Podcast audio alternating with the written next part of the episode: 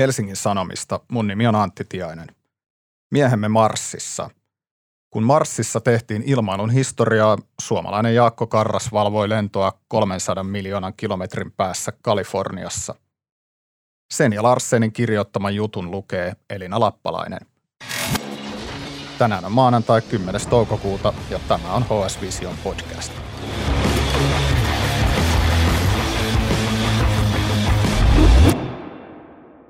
Maanantaina 19. huhtikuuta 2021 kirjoitettiin uusi luku ilmailun historiaan. NASAn minikopteri Ingenuity leijui vajaat 40 sekuntia Mars-planeetan kaasukehässä.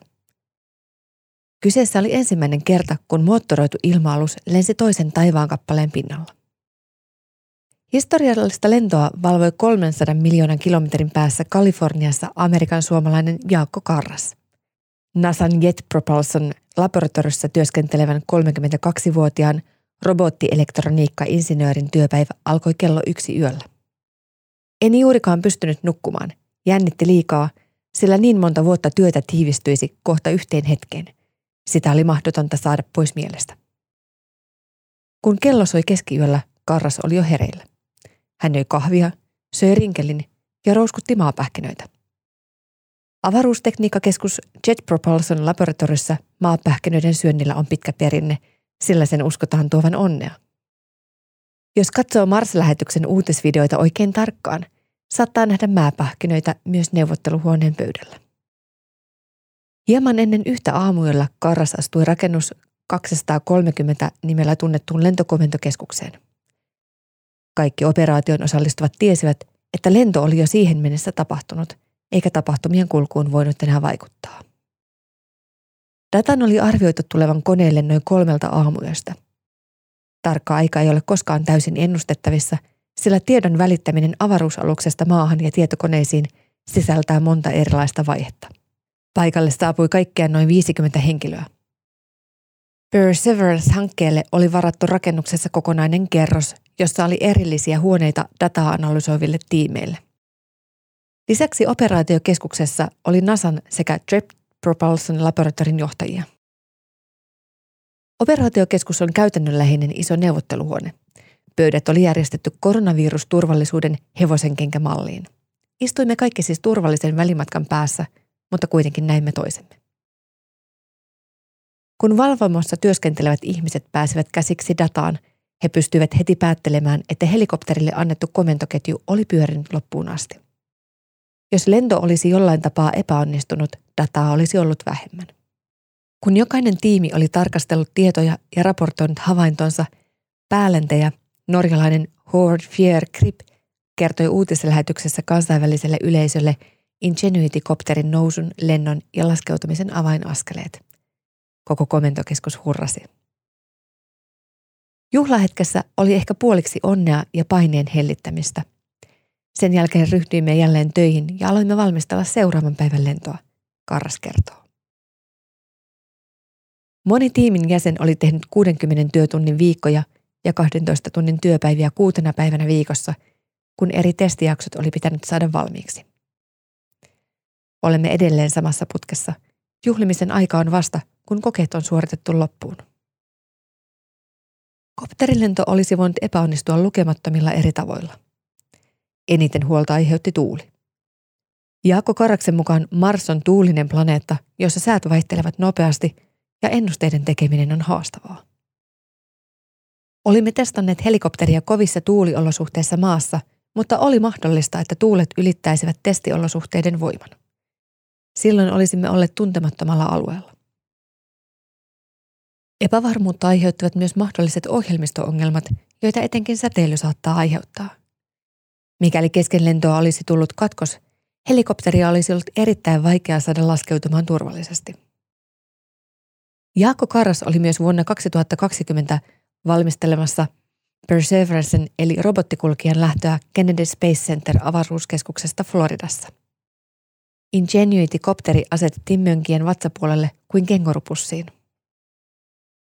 Sujautimme juuri ennen lähtöä kopterin kyytiin pienen postimerkin kokoisen palan kangasta – ensimmäiseltä Wright-lennolta.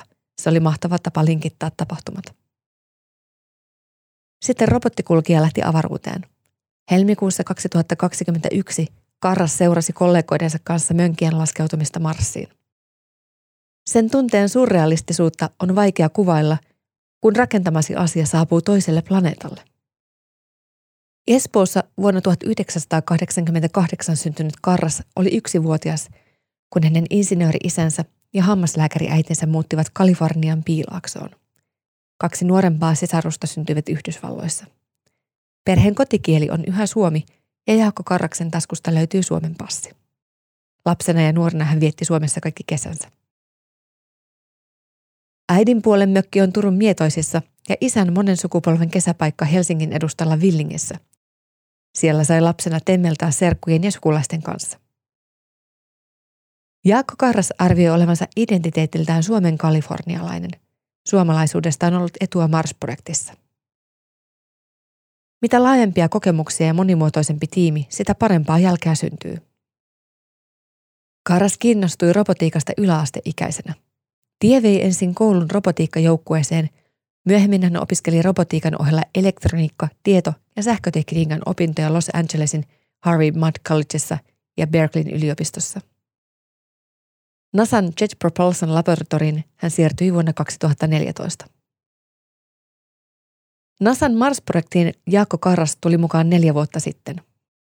Sitä ennen helikopteria oli suunniteltu seitsemän vuotta 50-100 hengen tiimin voimin.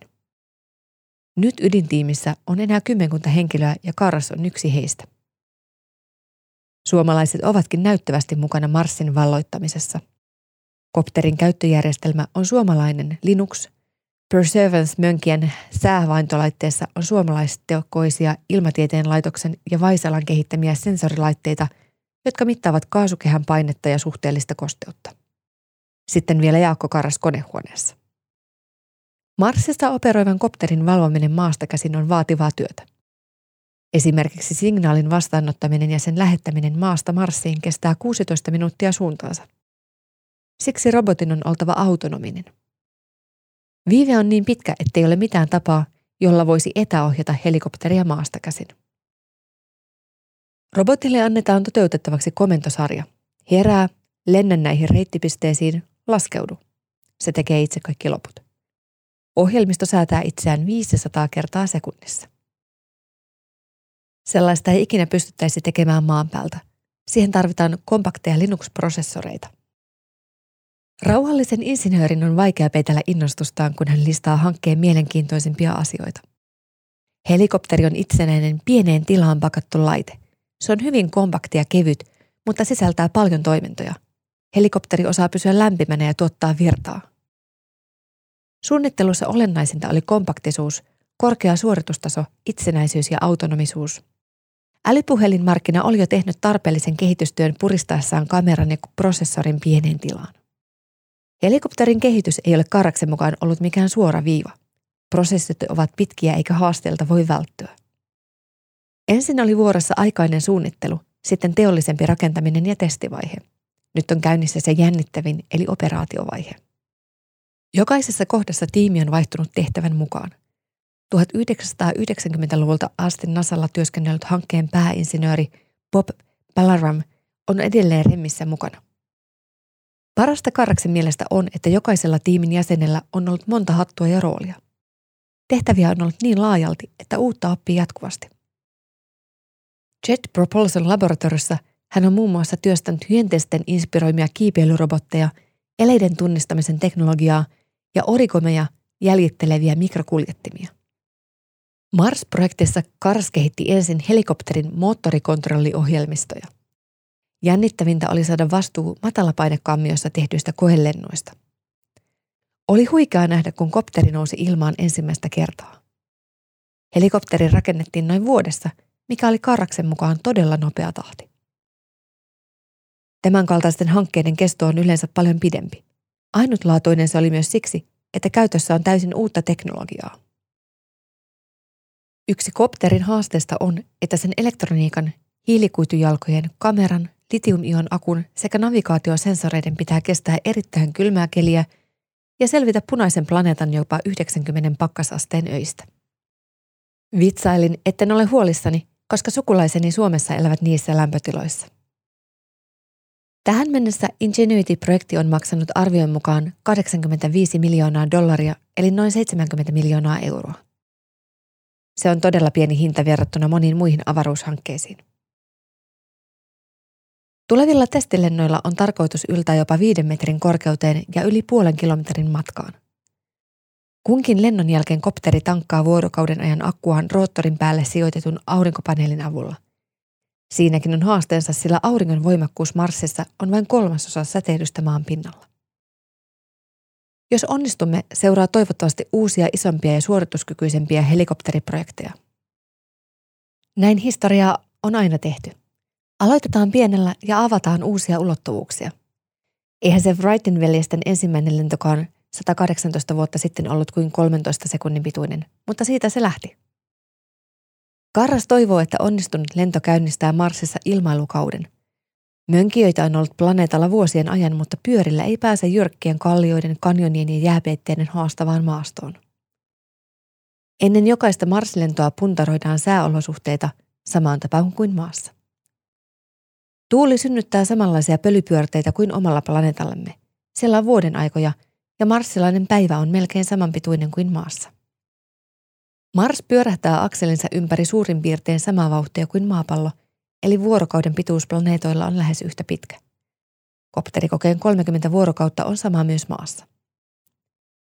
Koko matkan taas on tarkoitus kestää vajat kaksi maan vuotta. Se taas on vain yksi vuosi Marsissa, sillä planeetta sijaitsee noin puolitoista kertaa kauempana auringosta ja kiertää sen ympäri tuplasti pidempään. Vuoden aikoja Marsissa on neljä, vastaavasti kuin maassa. Ne vain kestävät pidempään. NASAn tiimi saa päivittäin kuvia Marsista. Mietimme usein, miten samankaltaiselta siellä näyttää kuin Kalifornian Mojaven autiomaassa, jossa kopteria testattiin. Maaperäkin on samansävyisen punainen. Entä muuttaako ihmiskunta vielä joskus Marsiin? Täysin mahdollista, mutta helppoa se ei ole, Karas miettii. Vaatii paljon logistiikkaa ja suunnittelua, jotta ihminen voi selvitä. Tietysti lähtisin itse matkaan ja uskoisin, että isäni haluaisi mukaan. Hän hymyilee ja vakavoituu. Olisihan se hienoa nähdä siellä astronautteja tulevaisuudessa. Se olisi ihmiskunnalle huikea askel. Samalla toivon, ettei meille koskaan tule tarvetta muuttaa sinne. Tämän podcastin sponsoroivat Helsingin Sanomien tilaajat. Jos sinulla ei vielä ole Hesarin tilausta, niin voit hankkia kahden viikon ilmaisen näytetilauksen osoitteesta hs.fi kautta parempaa kuunneltavaa. Kuva- ja äänituotannosta sekä leikkauksesta vastaa tänään Mikko Peura. Mun nimi on Antti Tiainen ja tämä podcast toimitetaan Hesarin visiotoimituksessa. Nähdään huomenna.